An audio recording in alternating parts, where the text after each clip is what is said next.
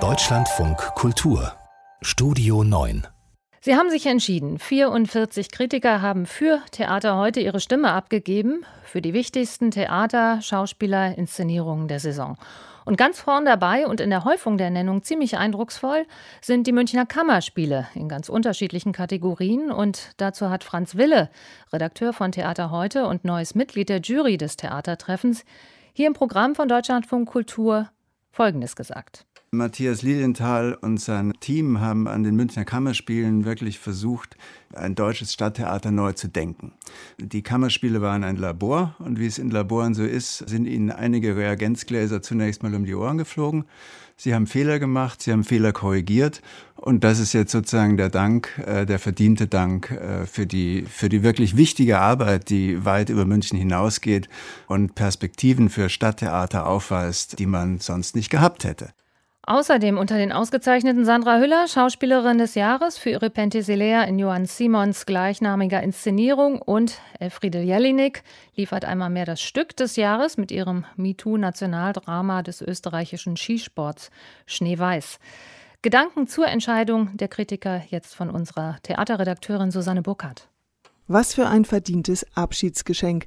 Elf von 44 Kritikern aus Deutschland, Österreich und der Schweiz haben für Matthias Lilienthal, sein Team und sein Haus gestimmt. Das ist, wo Kritiker sonst so disparat urteilen, beinahe schon unheimlich einhellig.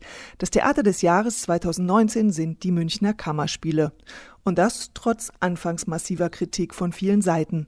Anfeindung aus der Stadt, der lokalen Presse, dem Wegbleiben des Stammpublikums, der Kündigung einiger wichtiger EnsemblespielerInnen und überhaupt einigem Unmut über die Neuausrichtung vom klassischen Schauspiel hin zu mehr Performance und Eröffnung zur freien Szene.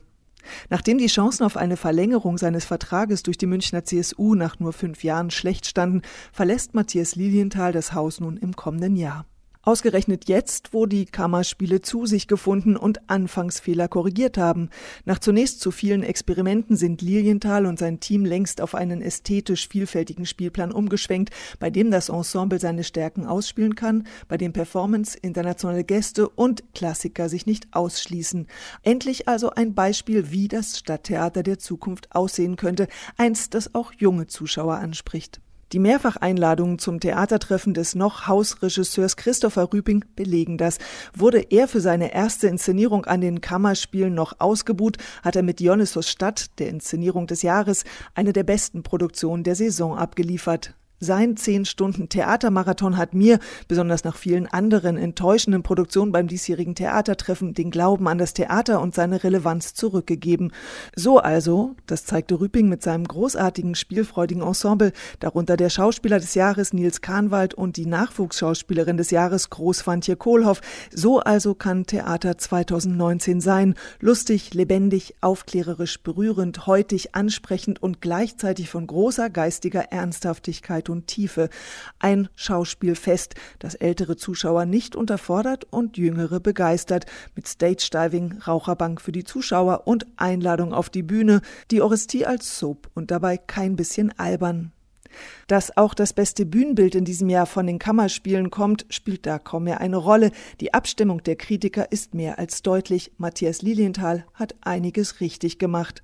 Angesichts so vieler Voten für sein Haus dürfte er sich jetzt ein bisschen an Frank Kastorf erinnert fühlen. Als dessen unfreiwilliger Abschied von der Berliner Volksbühne bekannt wurde, holte das Haus gleich zweimal in Folge den Titel Theater des Jahres. Chris Derkon hat davon nicht profitiert. Lilienthals Nachfolgerin Barbara Mundel und dem dann verbleibenden Kammerspielteam aber ist zu wünschen, dass die Würdigung ihnen den Neustart in München leichter macht. Für Matthias Lilienthal, dessen Zukunft als Theaterleiter derzeit noch unbestimmt ist, könnte das Ergebnis der Kritikerumfrage Genugtuung und gleichzeitig hilfreich sein bei eventuell anstehenden Bewerbungsgesprächen.